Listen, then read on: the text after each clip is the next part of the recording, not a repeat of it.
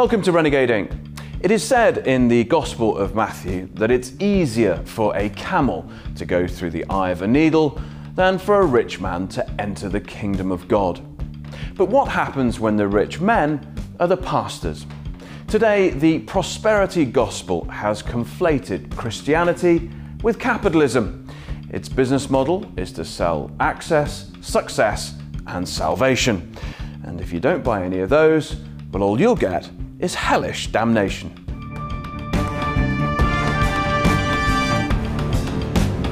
I- I've got to tell you, the first thing that I do when I get to America is jump into the hotel room, get the remote control for the telly, get to the uh, cable channels, mm-hmm. and find the God Squad. Mm-hmm. And there's about five or six of them, and someone's falling over, mm-hmm.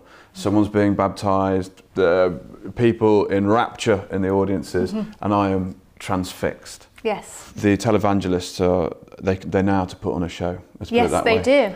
They do. Uh, but there's a dark side to all this, isn't there? There is. Because uh, preying on someone's vulnerability or loneliness, someone in need, if they need healthcare, if they need money, whatever it might be, right.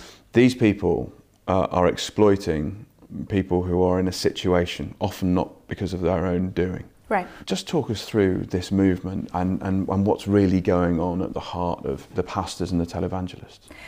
Um, well, the prosperity gospel is really predicated on individualism. So, an individual relationship with God and individual responsibility, not only for your eternal salvation, which is the normal purview of, of a pastor, but also individual responsibility for your material circumstances in the here and now. Right.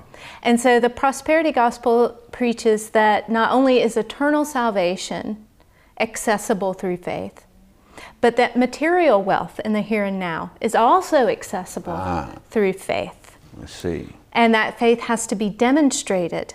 And the way that one demonstrates that faith is through something called positive confession.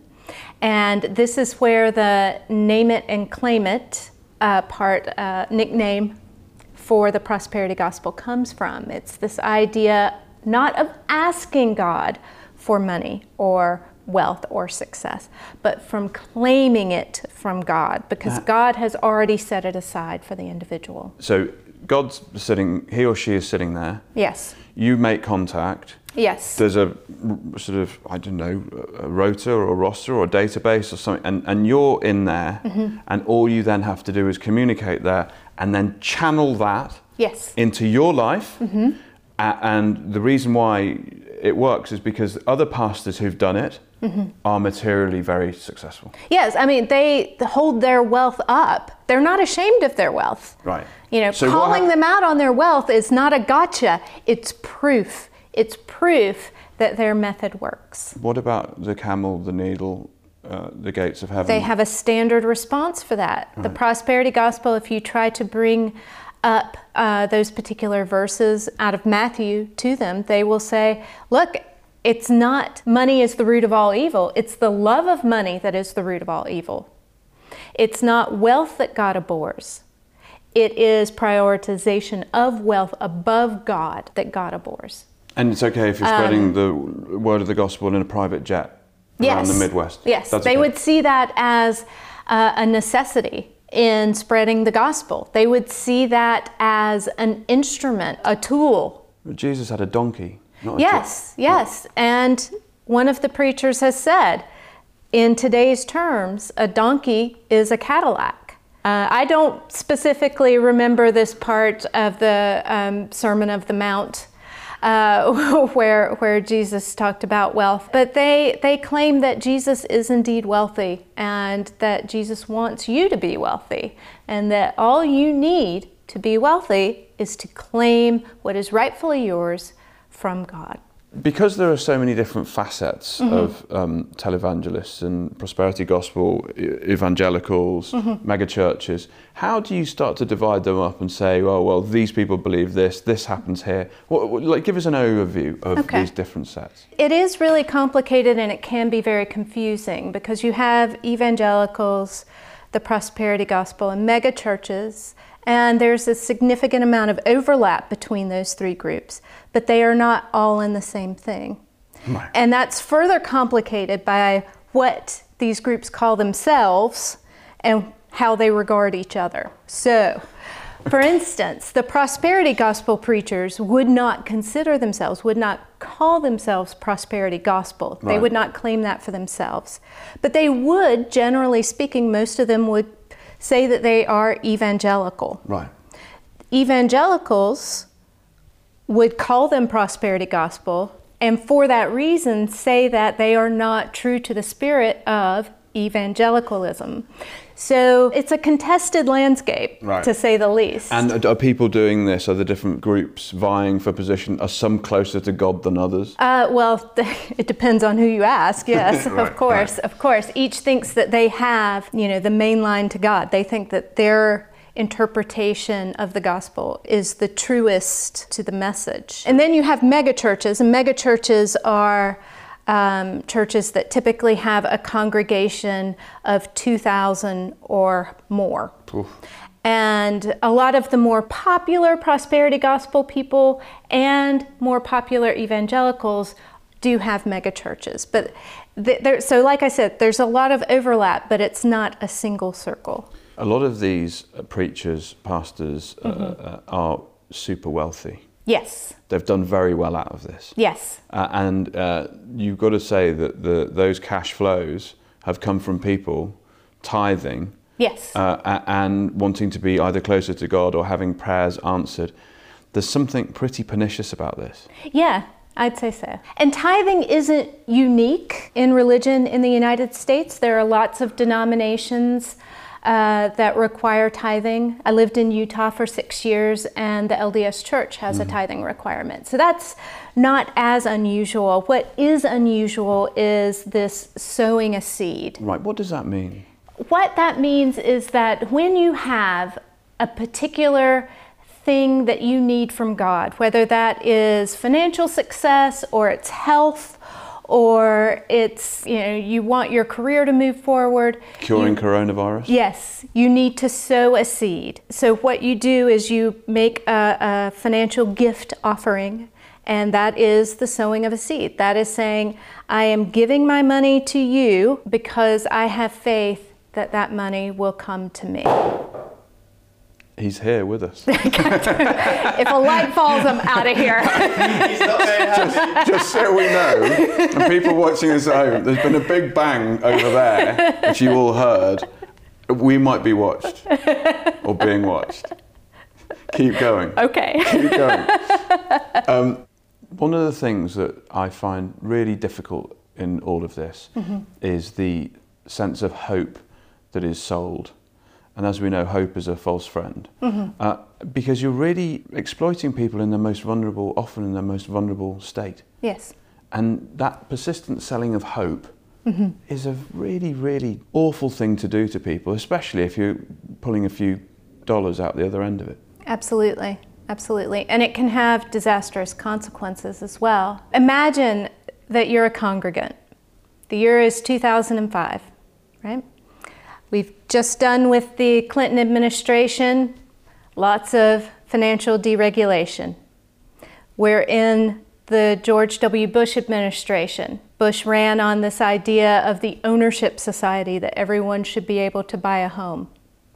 Now you're a congregant and you are told to claim what is rightfully yours, what God already has for you.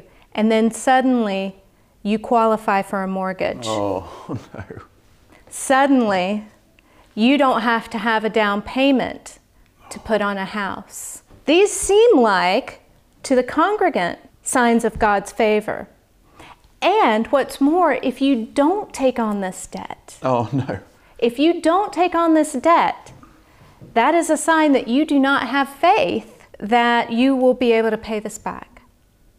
So you have to take the leap of faith and acquire this debt because this is what God has set before you.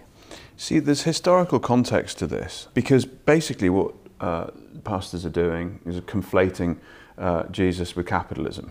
Correct, yes, yes. Um, uh, and and at, back in um, 1936, uh, a New Thought mystic and founder uh, of Unity Church, Charles uh, Fillmore rewrote Psalm 23 uh, to read, The Lord is my banker, my credit is good.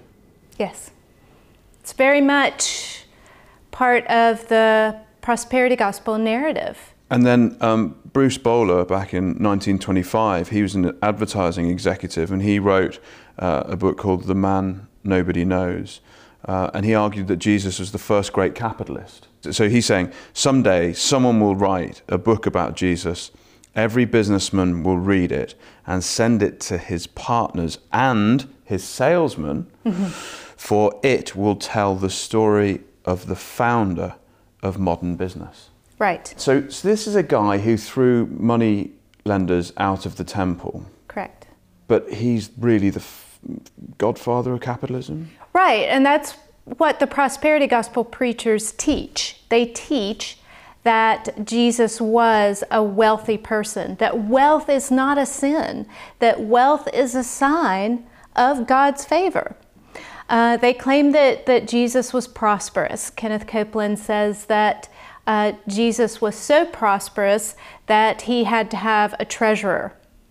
and that he had to have been prosperous uh, because he funded the ministry, he funded his disciples. Um, Creflo Dollar has said that uh, Jesus, from the time he was born, attracted wealth.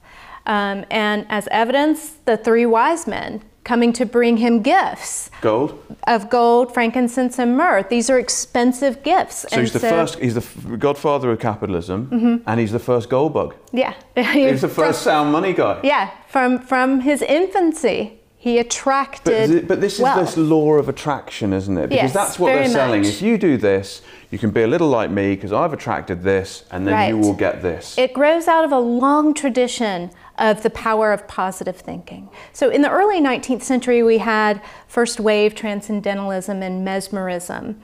And both of these were sort of experiments uh, with spirituality that sought to make a more direct connection between the individual and a higher power. And out of that grew, uh, toward the end of the 19th century, uh, something called New Thought. Right. And New Thought uh, is a tradition that talks about the perfectibility of the self. And the individual in their direct connection with a higher power can tap into that higher power and essentially achieve mind over matter. So they can heal themselves, make themselves wealthy. Now, at the beginning of the 20th century, we also have the Pentecostal movement that starts. And a small sect of the Pentecostal faith starts experimenting with new thought. And they bring into practice faith cures. So at first, we get these cures that are based primarily on health. As we move through the 20th century, it waxes and wanes until we get to the 1950s.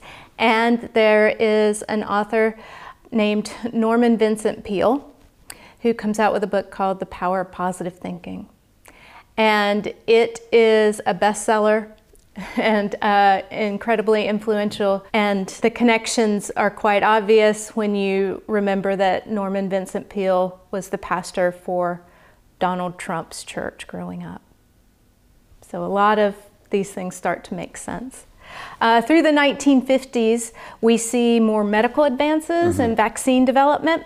And so what happens is we have a pivot away from promises of health healing and toward promises of financial wealth. And then once we hit the 1960s, we've got counterculture, we've got experimentalism, yep. and um, we have the neo charismatic movement, which is very similar to Pentecostalism and speaking in tongues. And they are very theatrical in their worship. Uh, they have stages instead of altars, they have concerts as part of their service. And so the prosperity gospel is really the product of that early cross pollination between New Thought and mm-hmm. Pentecostalism mm-hmm. infused with um, neo charismatic elements. And then you throw in TVs in every home, and you get the televangelists of the 1970s. And that's where the prosperity gospel, as we recognize it today, really started to take off.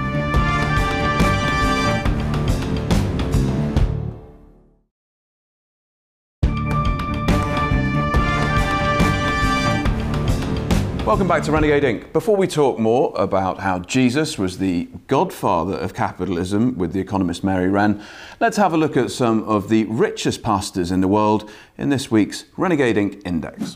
Unsurprisingly, much of this information is shrouded in secrecy, but we've put together an informal list from sources to give you an insight into how much money these people make. So, in at number five, uh, out of the, the richest, Benny Hinn, net worth $42 million. He's an Israeli televangelist who holds miracle crusades. These are faith healing summits, usually hosted in big stadiums and broadcast on his TV show, which is called This Is Your Day. This is a problem, selling this kind of false hope. Yes, absolutely. Uh, and he also sells tours, uh, from what I understand, of the Holy Land. So he will take you over to Israel and uh, get you that bit closer to God. Get you that bit closer. At uh, number four, Pat Robertson. He's worth 100 mil. Uh, he's from Virginia, also a pastor. Ran for president uh, unsuccessfully, uh, but he, he found. Uh, he, yeah, he founded the Heritage Foundation, which is a hugely influential conservative think tank. Uh, in the United States. Right. Um, he has also spoke. I can talk at length about him. He has also spoken uh, about um, how the Republican Party had lost its way.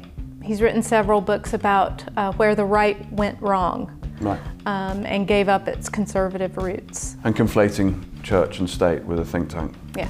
Elegant stuff. Yes. Third richest, David Oyedepo, 150 mil uh, founder of the Living Faith Church worldwide, also known as the Winners Chapel. Mm. In Nigeria? Right. I believe. So it's not just America. No. This is, this is now for export. It, it, the prosperity gospel is a distinctly uh, American invention, but uh, they, the preachers have been busy exporting it. Wow. Uh, second richest, Thomas Dexter Jakes, or TD Jakes, uh, net worth same, 150 mil. Uh, he leads the non-denominational megachurch, the Potter's House, and that's in Dallas, Texas. Uh, and he's actually been on the cover of Time magazine, Mary. Yes, I, I believe the title was God Wants You to Be Rich. of course. And coming in at number one, uh, a country mile between him uh, and his contemporaries, Kenneth Copeland, net worth 760 mil. He's a popular televangelist and founder of the Kenneth Copeland Ministries. Uh, also in Texas. Kenneth Copeland is a prosperity gospel preacher. He brags about his wealth. He's very proud of his wealth. He's not ashamed of it. Um, and he, he, he too is blessed. Yes, he, he considers himself blessed, yes, and um, that this is God making sure that he has enough to fund his life and to fund his ministry, and sees the, his wealth essentially as a tool to use or as a weapon to use in God's army. Well, something else about him, he's able, for just a few dollars, to cure coronavirus. Put your hand on that television set. Yes, Lord. Hallelujah. Thank you, Jesus. Thank you, Lord Jesus. He received your healing Yes. now. Say it, I take it. I take it. I have it. I have it. It's mine. It's mine. I thank you and praise you for it. Yes, Lord. And I forgive if I have aught against any. I forgive. And I praise you that I'm well and whole. I praise you that I'm well and whole. Yes. According to the word of God, According to the word of God. I'm healed. Yes. And I consider not my own body. Yes. I Consider yes. not my own body. I consider not symptoms in my body, I consider not symptoms in my body. but only that which God has promised. Only Only that which that God which has God has Only that what the Word has said. Only that that what the word And by His stripes I was healed, and by His stripes I am healed now. I'm not the sick trying to get healed. I'm the healed, and the devil's trying to give me the flu That's right. Or whatever else kind of thing he's trying. Yeah. Healed and well Yes. in the sweet name, Name of of Jesus. Jesus. Hallelujah. Yes. We don't need a vaccine. We don't really need hospitals now. We just need this guy to Not just him, not just him. There's also Paula White, a televangelist out of Florida, who claimed victory over the coronavirus from the Rose Garden In the White House. and the White House. Yes. Just remind us, uh, greatest deaths in the world, country by country. It's a heated competition between Brazil and the United States, but I think we're edging them out. COVID 19! COVID 19.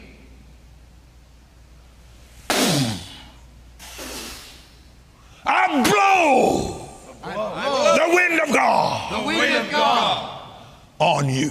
on you.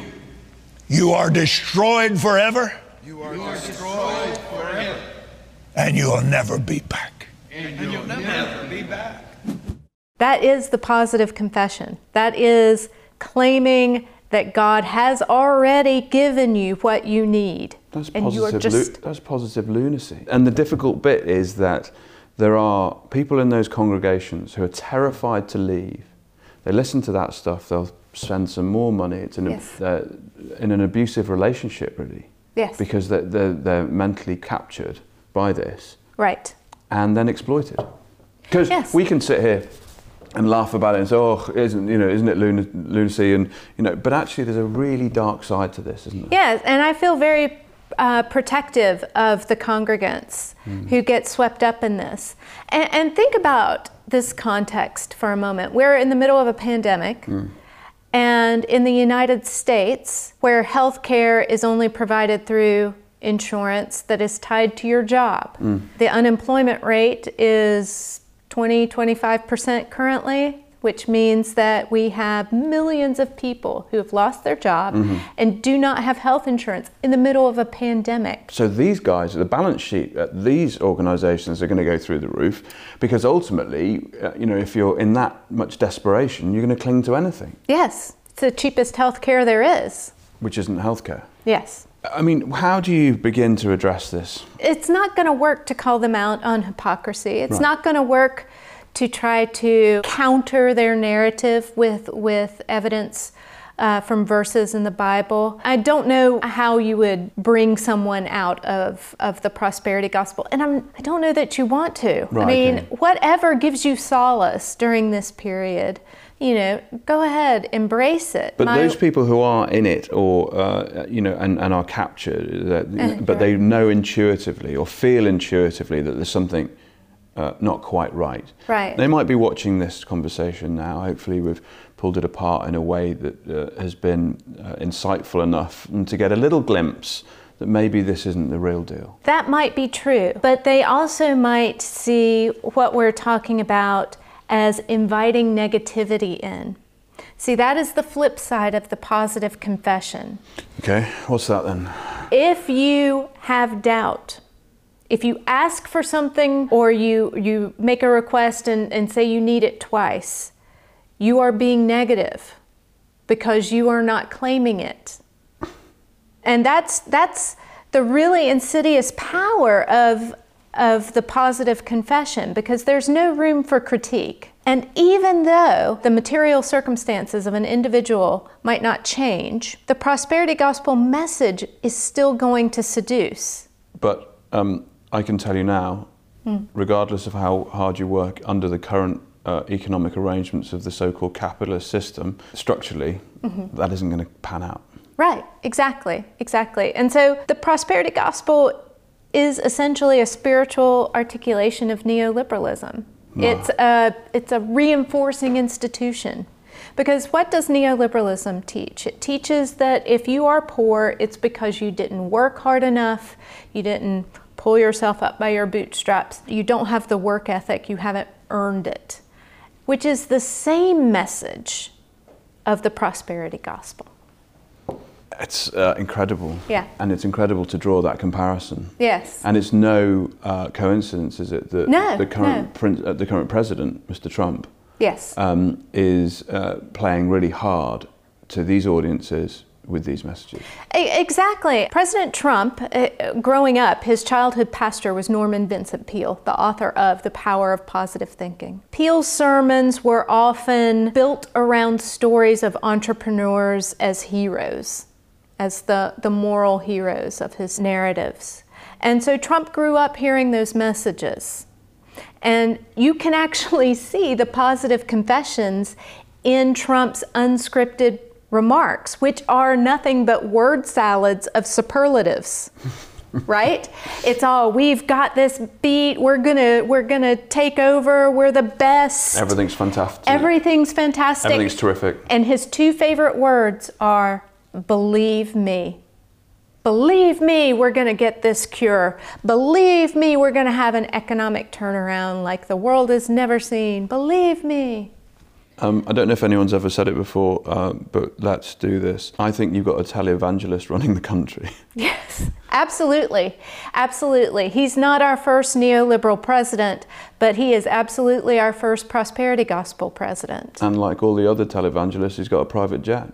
Yeah, absolutely. So now we're in a position in America where it isn't just Goldman Sachs uh, under then Lloyd Blankfein who was doing God's work. It's now the president who's doing God's work, and actually God's on his side. Absolutely. And with that sucker, with that backup, he can go about his daily job. Right, right. And you can see why Trump has been popular with evangelicals, uh, which is a broader group than the prosperity gospel. And we should probably save that conversation for another day. But he has brought in a lot of evangelicals into his cabinet, Betsy DeVos, for instance.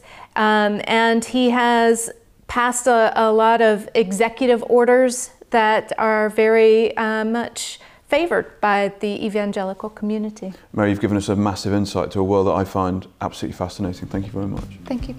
That's it from Renegade Inc. this week. We'd love to hear from you, so studio at renegadeinc.com. Uh, join us next week for more insight from those people who are thinking differently. But until then, stay curious.